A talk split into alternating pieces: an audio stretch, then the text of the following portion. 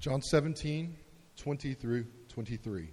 I do not ask for these only, but also for those who will believe in me through their word, that they may all be one, just as you, Father, are in me and I in you, that they also may be in us, so that the world may believe that you have sent me. The glory that you have given me, I have given to them, that they may be one even as we are one. I and them, and you and me, that they may become perfectly one, so that the world may know that you sent me and loved me and loved them even as you loved me. This is the word of the Lord. Well, we're in the middle of this series uh, on the core values of Christ Church. As we celebrate uh, five years of life together as a church on Easter, we're taking the seven weeks prior to Easter to uh, remember, or maybe to explain for you the first time, the things that we value as a church. And uh, if a church or any organization is going to have a healthy culture, one of the essential ingredients of that culture is unity. Unity is a very important thing in any organization. Organizational unity, organizational alignment, the pursuit of common goals and dreams. And a great illustration of unity, or the lack thereof, is the 2017 and 18 San Antonio Spurs. Um, our beloved hometown basketball team is well known for having one of the greatest cultures in the NBA. It's led to five championships over about a 20 year period, and uh, things have always gone really well for the Spurs until last year when we really struggled. When one of our, well, not one of, when our star player, who shall go unnamed in this place, our star player refused to play for the team and was held out because of injury, and no one really knew what was going on. And you could almost see the cracks in the organizational structure of the Spurs throughout the season last year. Uh, it all, to some degree, came crumbling down as it became very evident that the star player and the team were out of sync, that the star player and the coach were out of sync. And if you follow the Spurs, which I hope you do, you know what effect that had. The same thing is true with any sort of gathering of people, and churches are not excluded from that. Churches need unity. They need unity if they're to move forward in their mission.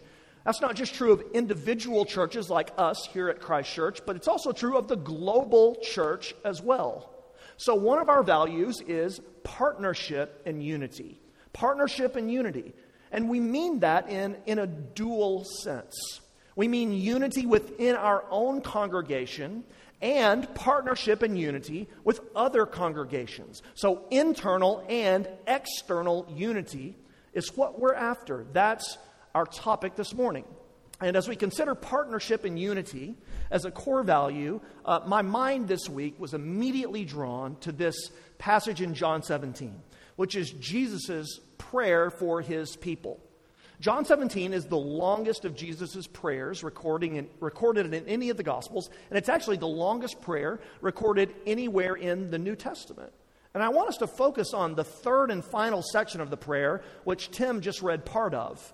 The first part of John 17 is where Jesus prays for himself as he gets ready to go to the cross. And then the second part, from verse 6 to 19, is Jesus praying for his disciples who are about to become apostles, those sent with the message of the resurrection of Jesus to the ends of the earth. And then, beginning in verse 20, where Tim read for us, Jesus prays for those who will believe in me through the word of the apostles. So, any of us here this morning who are believers, are believers because of the word of the apostles, which has been preserved for us in the Bible. This is our only access to the gospel, the scripture. And Jesus here prays for us. And the main thing Jesus prays for is very clear. He asks that his church would be unified. And so that's our topic for today. And I want to summarize the main idea for you like this Jesus calls the church to unity for the sake of the world through the power of his Spirit. That's the big point. Jesus calls his church to unity for the sake of the world through the power of his Spirit. And I'm going to divide this into four parts for you. First, I want to show you Jesus' desire for unity. Jesus' desire for unity. But before we get to that, just think with me for a second about this. Isn't it remarkable here that Jesus, the Son of God, is praying for his future people? Jesus here is praying for you and for me. If you're a follower of Jesus, you should rejoice in what is a unique truth of Christianity among all the religions of the world. Christianity says that not only do we pray to our God, but our God prays for us. The one who made us, the one who died for us, the one who was raised from the dead for us, the one who sent his spirit to indwell us, and the one who will return, return for us, Jesus, prays for us. That's a remarkable truth that stems from our Trinitarian theology. So, just at the very outset, we can simply say, you can believe this morning that if Jesus prays for you, everything's going to be okay. If Jesus prays for you, all will be well. We're going to be fine. God is with us, God is on our side. I hope you'll believe that this morning. When you struggle this week with doubt or with fear or with worry or with grief, can you remember?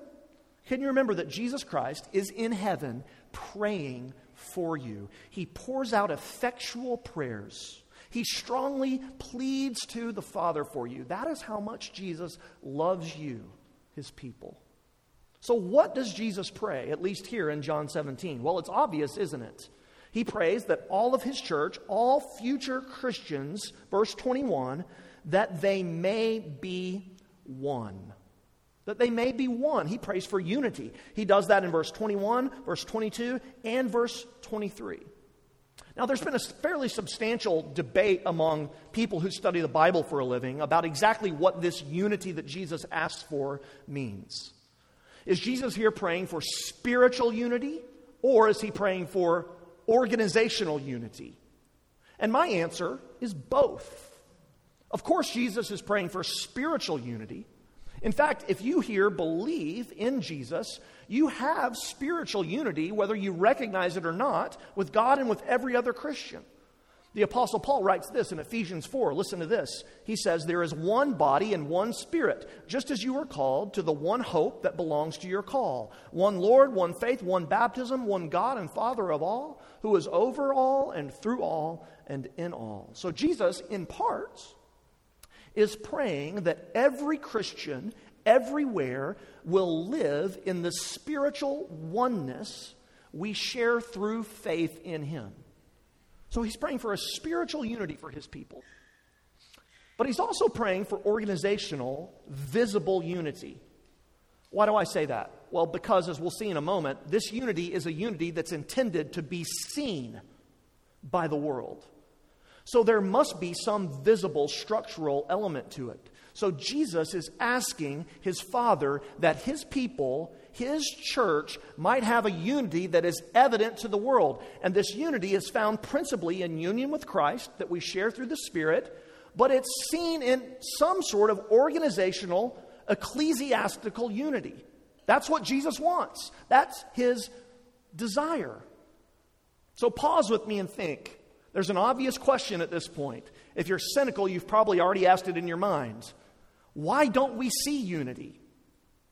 Why don't we see unity in their church? So no one in their right mind can say that the church is organizationally or visibly unified. Imagine two people who meet each other for the first time, and they're both Reformed Christians, and they go to Reformed churches, and one man asks the other man, What kind of church do you go to? And he says, Well, I go to a Reformed church. And he says, Oh, the Christian Reformed church. And he says, No, no, no, no. They're too, they're too liberal. Oh, you must mean the United Reformed Church then. No, no, no. They're too Dutch. Oh, okay. The Presbyterian Church in America must be what you're talking about then. No, no. They're too big and they're too southern. Oh, okay. Well, I guess you mean the Orthodox Presbyterian Church. No, no, no. They're too conservative and too northern. Well, I guess you mean the Reformed Presbyterian Church of North America. Yeah, that's what I mean, but the pre confessional revision group and not the post confessional revision group, that's the kind of church I want to be at. None of that is an exaggeration. All those are real organizations. And those kinds of conversations do happen. And they illustrate for us what is abundantly clear to anyone who's been a Christian for more than 10 minutes. The church is not united. In fact, it's deeply fractured by splits and denominations and tribal loyalties. Further, individual churches are often split within themselves. And as you might know by experience, this can happen by over, by over any manner of issue. It's virtually always been the case, by the way. It was the case even in the days of the New Testament. Paul in 1 Corinthians chapter 1 says, Some of you follow Cephas, some of you follow Paul. You should not divide, you should follow Jesus. And he tells us in 1 Corinthians 1 why this disunity is such a big deal. 1 Corinthians 1:17, it empties the cross of its power. It empties the cross of the power. That's a significant thing. The church has always, to some degree, been split. It was split in the days of the Bible, it was split during the Reformation, it was split in the founding of churches in the United States, and it's split today. So, why is there so much disunity in the church? And what are we to do about it if we're going to really say that one of our core values is partnership and unity? Well, there's a lot to say about that. A lot. More than one sermon can do. So I just want to make three brief comments, three brief things under point one. By the way, this is the longest point, so don't freak out when point one of four goes a little longer. Okay, first thing all disunity is ultimately always the result of sin.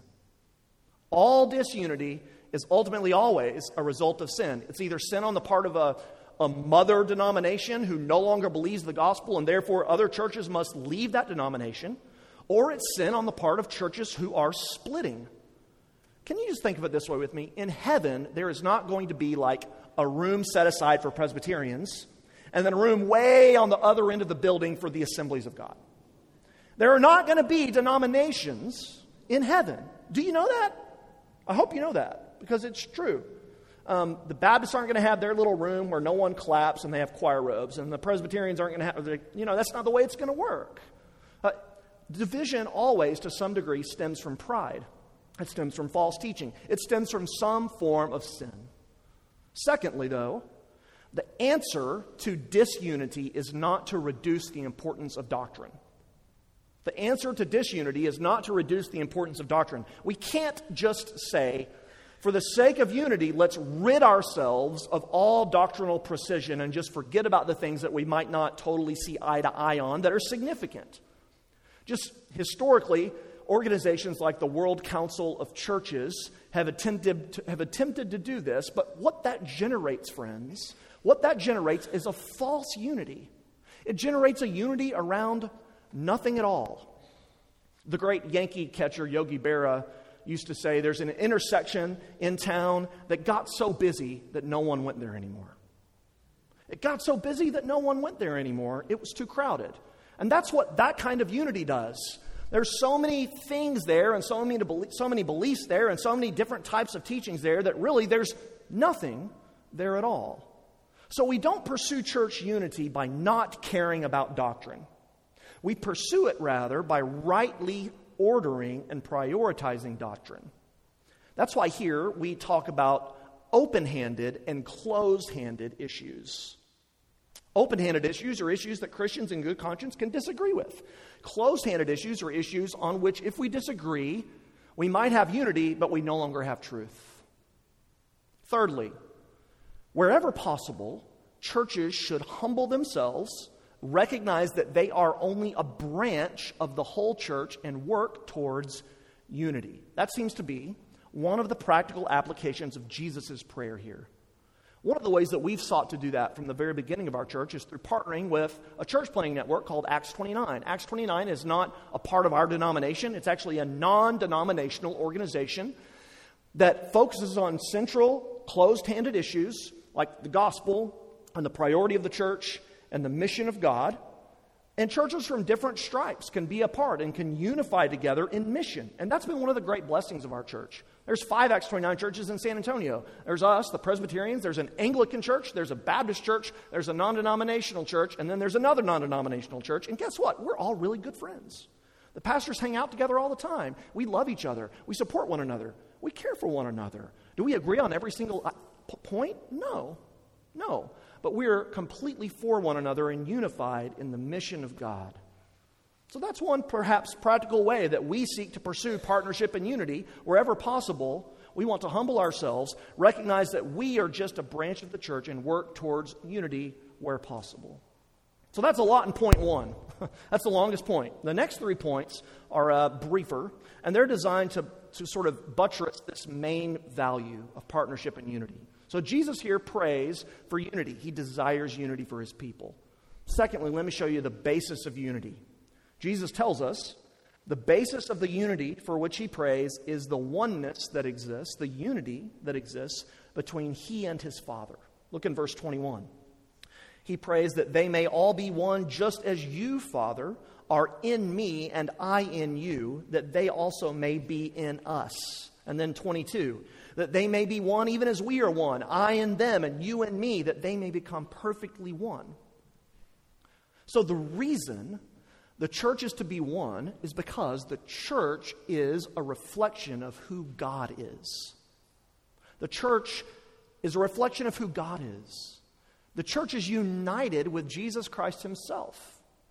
Peter in 2 Peter puts it really strongly. He says that Christians have become partakers of the divine nature. So the oneness of the church reflects the truth about God's own nature, about God's own character. Jesus is asking that his church would be his church would be locked into one another, just like he and the Father are locked into one another. The pinnacle of my athletic career as a child was in fifth grade when I repeated as the champion of the Belmar Elementary three legged race. Uh, I'll sign your autographs later.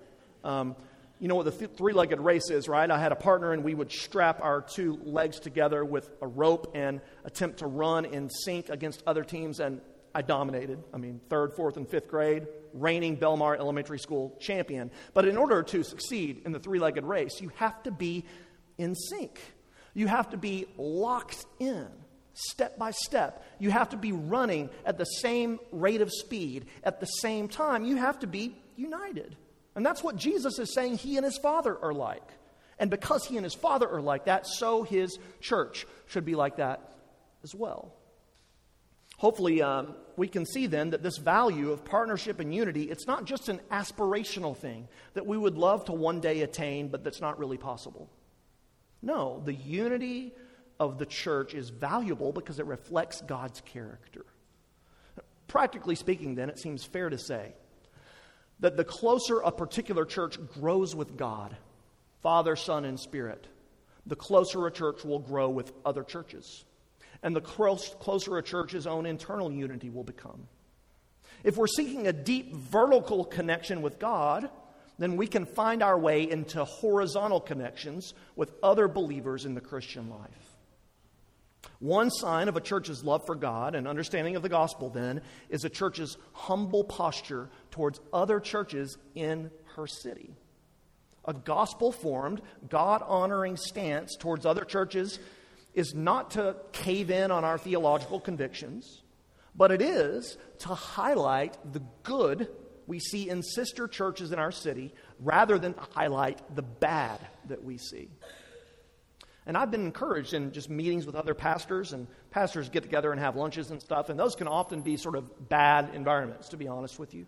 And I haven't seen much of that in San Antonio. I've seen the churches supporting one another and caring for one another. A sign of church unity is when churches celebrate one another's victories.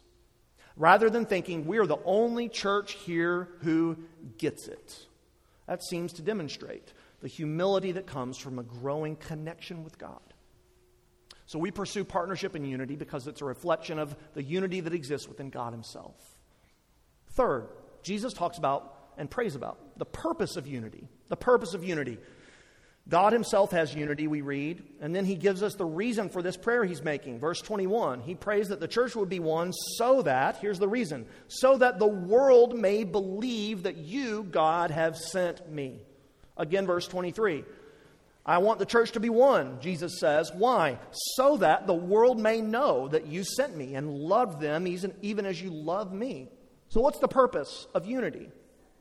The purpose of unity is evangelistic, the purpose of unity is missional. The unity of the church serves the mission of the church. That makes sense, right?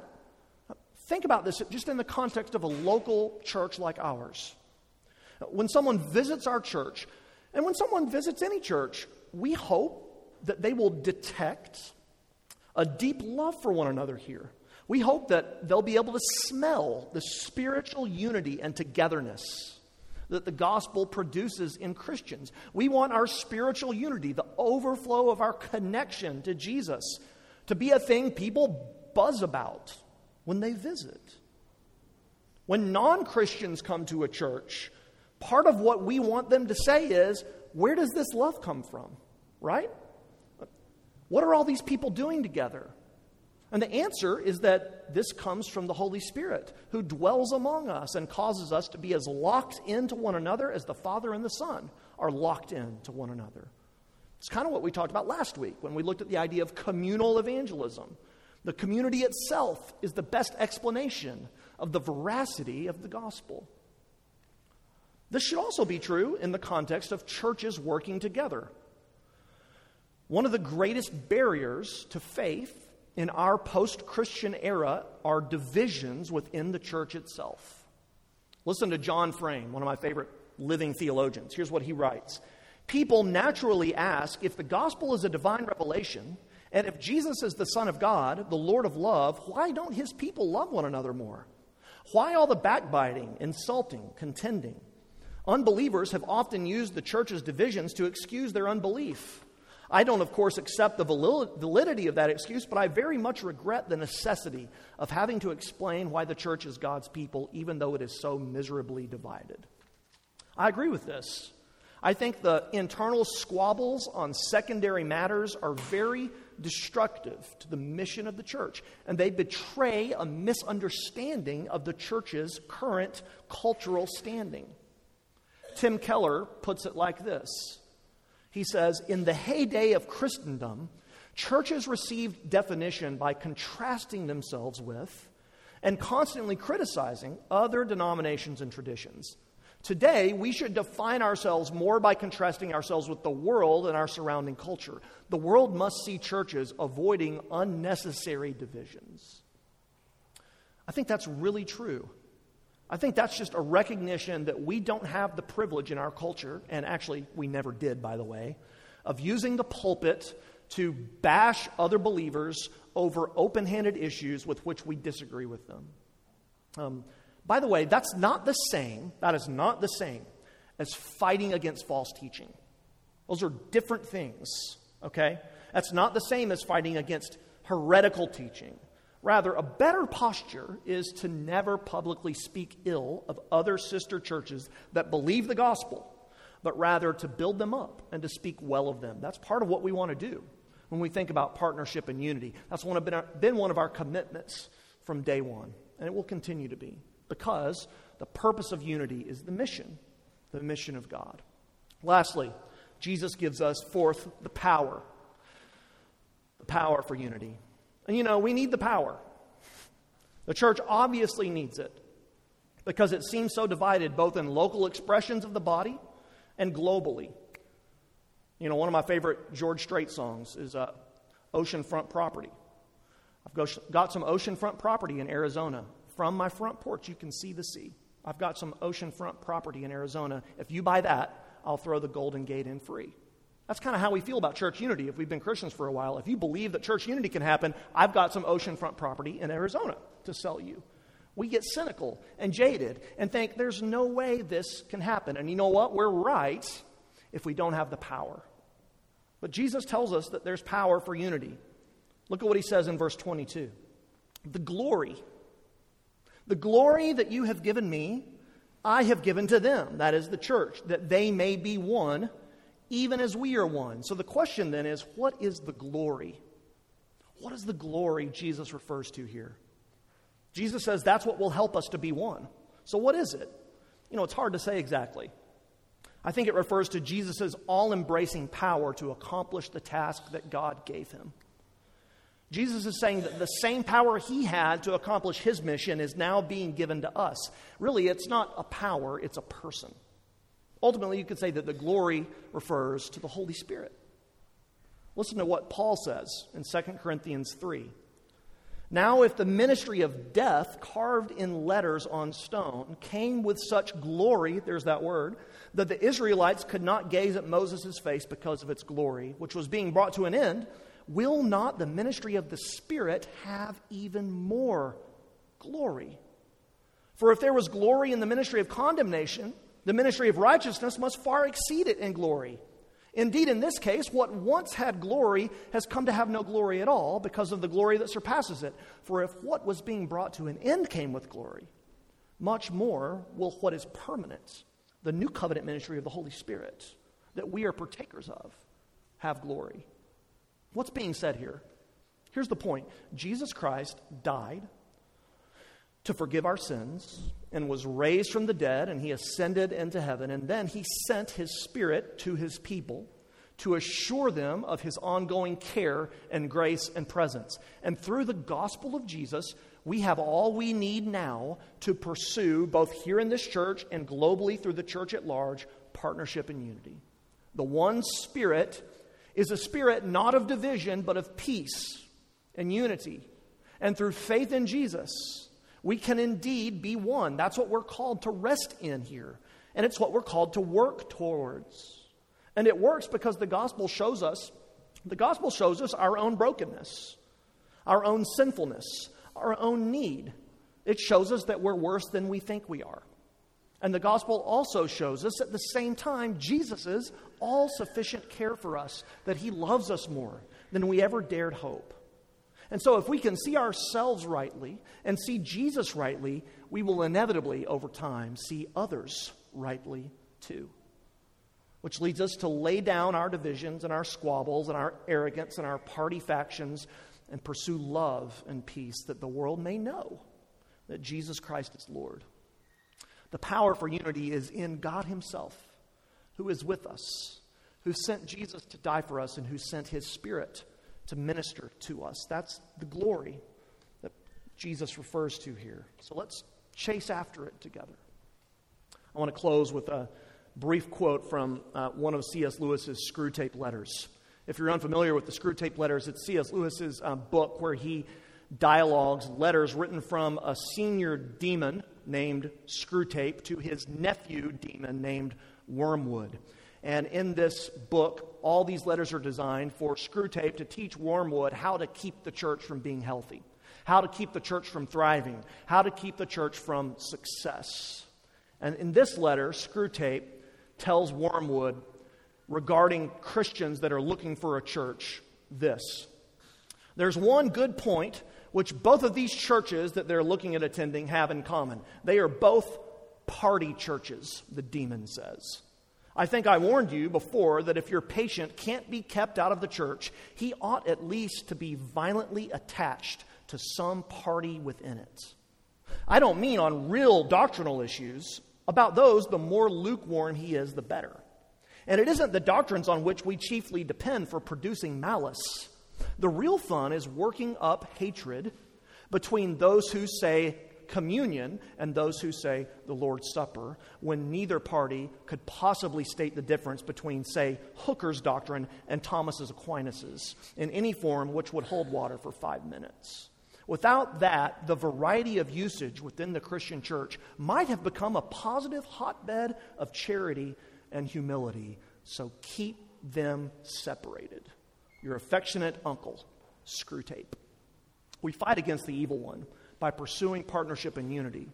And we live out the gospel and walk in step with the Spirit by uniting with one another here and wherever possible, loving other expressions of the church in the world. May it be the case with us. Let's pray.